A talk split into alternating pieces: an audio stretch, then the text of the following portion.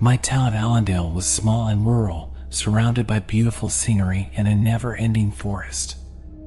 It wasn't uncommon to pick up hitchhikers. They were mostly college students or solo travelers traveling the east, but lately, our hitchhikers were going missing and their bodies washed up by the river. We had a serial killer in Allendale, a town where everyone knew everyone. So far, nine hitchhikers had gone missing. All males. All between the ages of 19 to 35. My poor little town was in fear, its people looking behind their shoulders every minute and rushing home before the sun set. Crazy what's happening out there, huh? Lolly, the pudgy, middle aged waitress at Flo's diner, asked. Whitney and I exchanged scared glances. We couldn't even catch a late night flick at the movie theater anymore. Allendale was under curfew. Everyone had to be home by 8 o'clock or they'd spend the night in jail. Can't believe there's real sickos out there. To think there's one right here, Whitney answered. Lolly sighed, her double chin pressing into her chest slightly. There's sick men out there, girls. A woman can never be too safe. We're about to lock up for curfew. You girls got a ride home? Whitney and I nodded. She's driving, I replied. Bye, Aunt Lolly. Whitney waved. You girls get on home safely. Chloe, tell your folks I said hello. I smiled and waved back. I will. Thanks, Lolly. The cold, Virginian air nipped at my face as we walked back to the car. Whitney quickly turned on the heater, blowing out short puffs of air as she tried to get warm. It was the dead of winter, and although we never got snow, it got deadly cold, especially for hitchhikers walking through the frigid night. Think we'll see any? I feel terrible for them, Whitney said. I don't know, but police say someone picking up hitchhikers are killing them, but what if a hitchhiker is killing them? I asked. Whitney sighed. Yeah, you're right. Who knows? We drove through the sunset, blasting Taylor Swift on the radio. Living in such a small town, this was all Whitney I did. Drive to Flo's Diner for free dinner and sometimes catch a movie if they were any good. On the drive home, we'd listen to Taylor Swift. Yeah, boring, I know, but I wouldn't change these moments for anything. Ah, crap, Whitney muttered as a hitchhiker flagged us down. He looked to be in his early 20s, barely covered in clothing suitable enough for the late night weather, and his nose was bright red from the cold. We stopped and I rolled down my window. Don't you know there's a killer out here? I asked. The hell are you doing out here? Sorry for holding y'all up. I got lost hiking and couldn't make it back to my cabin in time for curfew.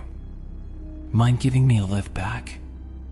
Couple pretty things like yourselves don't look like butchers.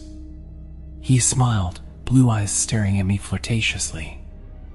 I blushed and tucked a strand of hair behind my ear. Ah, Hop in. I could feel Whitney glare at me, but she sighed heavily and took off driving as soon as he buckled in. What's your name? She asked him. Kyle. Thanks for the ride. I appreciate it. No problem. I'm Whitney. She's Chloe. I said nothing as they kept talking. Through the rearview mirror, I saw Kyle toying with something in his pocket and looking behind him every couple minutes. A sick feeling bubbled in the pit of my stomach. Maybe we shouldn't have picked this guy up. Whitney must have noticed because she cracked a smile and said, Don't worry. There's no killer behind us. You're safe and then it happened too fast. Kyle had a gun to her head. But you're not. Whitney gasped, nearly slamming on the brakes until he pressed it further into her temple. Keep driving, sweetheart. Wouldn't want anything to happen to that pretty face of yours. She started crying, mascara running down her rosy red cheeks. Please. Please. Don't hurt us. We'll take you wherever you want. You can take the car, just please don't. Shut up. He roared.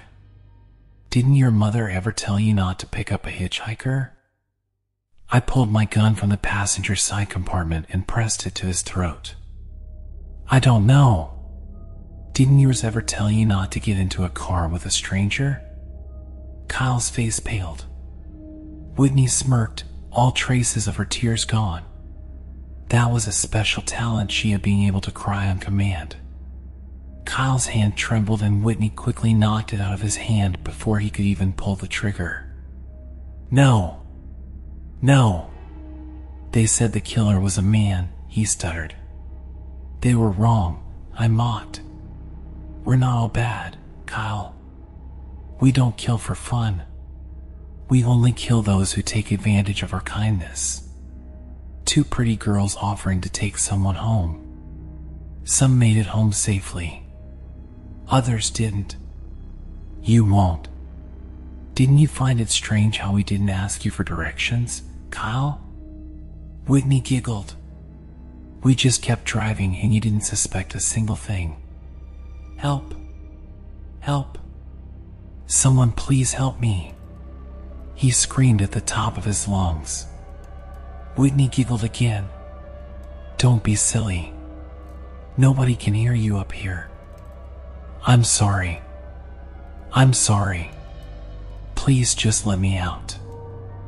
I won't tell anyone, please. He pleaded. I smiled lowly. Too late. Stupid hitchhikers, I muttered as we watched Kyle's lifeless body float down the river. Think they'll ever catch us? Whitney asked. I shrugged. Who cares? Nothing better to do in this town anyway. Might as well get rid of some low lives. She sighed. That's ten down. Maybe we should stop, Chloe. Yeah, maybe. The drive back was silent. No small talk and no Taylor Swift music. The sun has already set and it was a quarter to eight o'clock. As we drove down the highway, another hitchhiker appeared. He seemed hesitant at first until he noticed we were female, then stuck out his thumb. Whitney pulled over and the older man grinned nervously at us. Evening. You girls mind giving me a lift home before curfew? I smiled. Sure. Hop in.